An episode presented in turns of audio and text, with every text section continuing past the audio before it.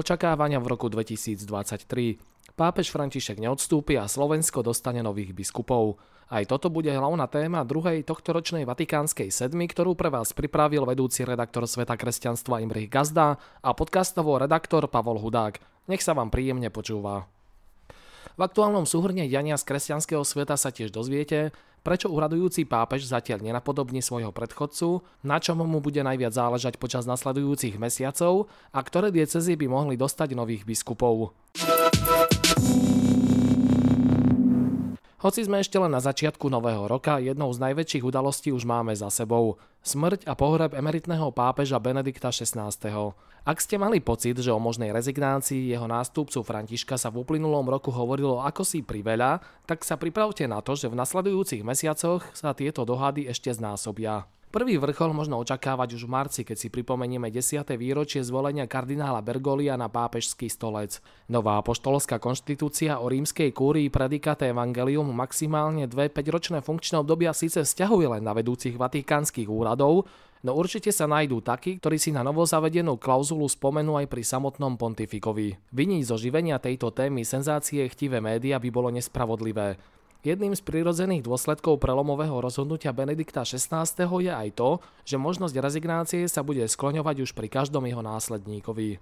Navyše súčasný pápež sa tejto téme vôbec nevyhýba. Práve naopak, opakovane sa k nej vracia. Naposledy pred mesiacom v rozhovore pre španielský denník ABC. Aj z tohto dôvodu by Františkovo rozhodnutie odísť do dôchodku ani zďaleka nespôsobilo taký šok, ako sme zažili pred 10 ročím. Či sa tak stane už v roku 2023? Pre upokojenie čitateľa to risknem a dovolím si typnúť, že nie. Prečo?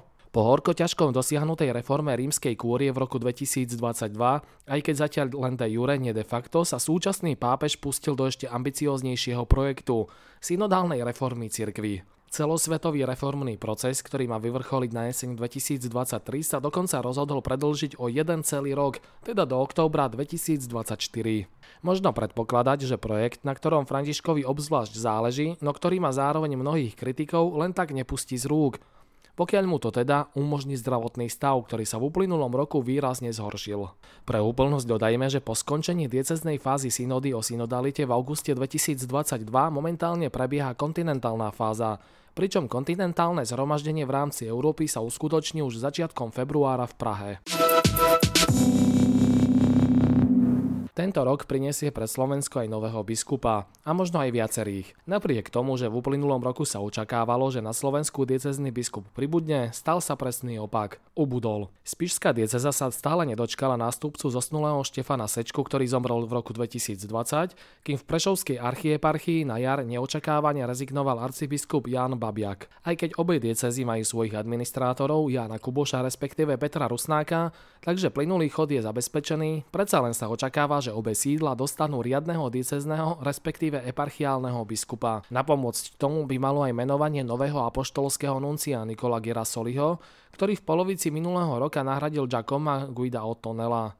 Ten sa do dôchodku pobral už krátko po návšteve pápeža Františka na Slovensku, takže vedenie nunciatúry v Bratislave bolo uprázdnené celých 8 mesiacov. Keďže arcibiskup Girasol je výrazne agilnejším diplomatom ako bol jeho predchodca a pol rok je dosť, aby sa zorientoval v miestnych pomeroch, Možno predpokladať, že okrem Spíša a Prešova by sa mohli dočkať aj najväčšie arcidiecézy, ktoré si už dávnejšie zažiadali o ďalších pomocných biskupov. No a popri tom nemožno vylúčiť ani nečakanú rezignáciu niektorého z uradujúcich diecezných biskupov. Vypočujte si aj ďalšie očakávania v tomto roku v skratke.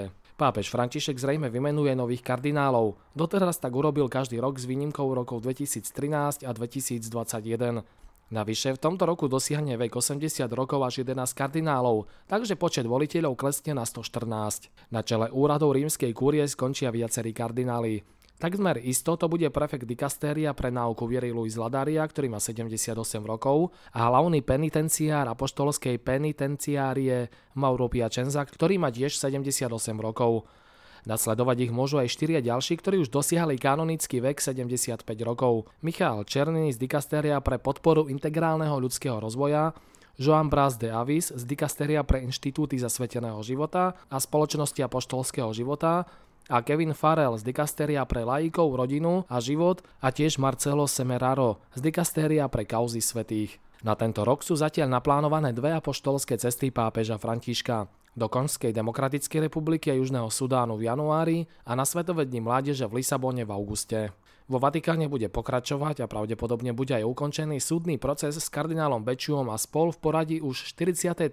pojednávanie sa uskutoční koncom januára. Rezonovať bude aj kauza svetoznámeho jezuitu a omelca Marka Rupnika, ktorý je obvinený zo závažných sexuálnych deliktov. Napätie medzi nemeckým episkopátom a Vatikánom sa bude prehlbovať. Kým Rím sa bude snažiť tamojšiu synodálnu cestu včleniť do celosvetovej synody o synodalite, väčšina nemeckých biskupov bude presadzovať svojskú formu katolicizmu lavirujúcu na hranici schizmy. Vojna na Ukrajine povedie k ďalšiemu prehlbovaniu rozdelenia medzi pravoslavnými cirkvami. Kým izolácia moskovského patriarchu Kirila sa bude naďalej prehlbovať, postavenie konštantinopolského ekumenického patriarchu Bartolomeja sa posilní. V Krakove sa v septembri uskutoční valné zhromaždenie Svetového luteránskeho zväzu, ktoré sa schádza raz za 6 rokov. Účastníci navštívia aj Slovensko.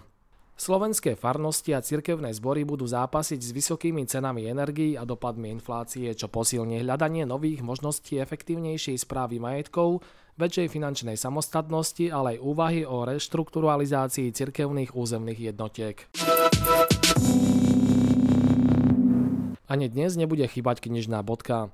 Martin Zigmund je zaujímavým javom a nielen prežitý ekumenizmus, keď ako duchovný Českobratrské cirkve evangelické dlhé roky pôsobil v redakcii katolíckého týdenníku. Súčasný farár v Karlových Varoch a Chodove je, inš- je inšpiratívnym mysliteľom a pútavým rozprávačom, čo dokazuje aj vo svojej novej knihe Stesk po kraji. Áno, ide odkaz na územie hobitov z Tolkienových príbehov. Pre Zigmunda je krajom rodná krajina, kontinent, planéta i nebeská domovina.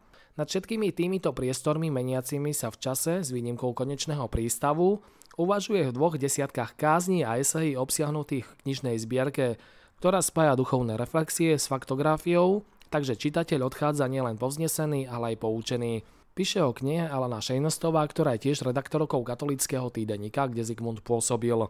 Prajeme vám víkend plný dobrá a pokoja.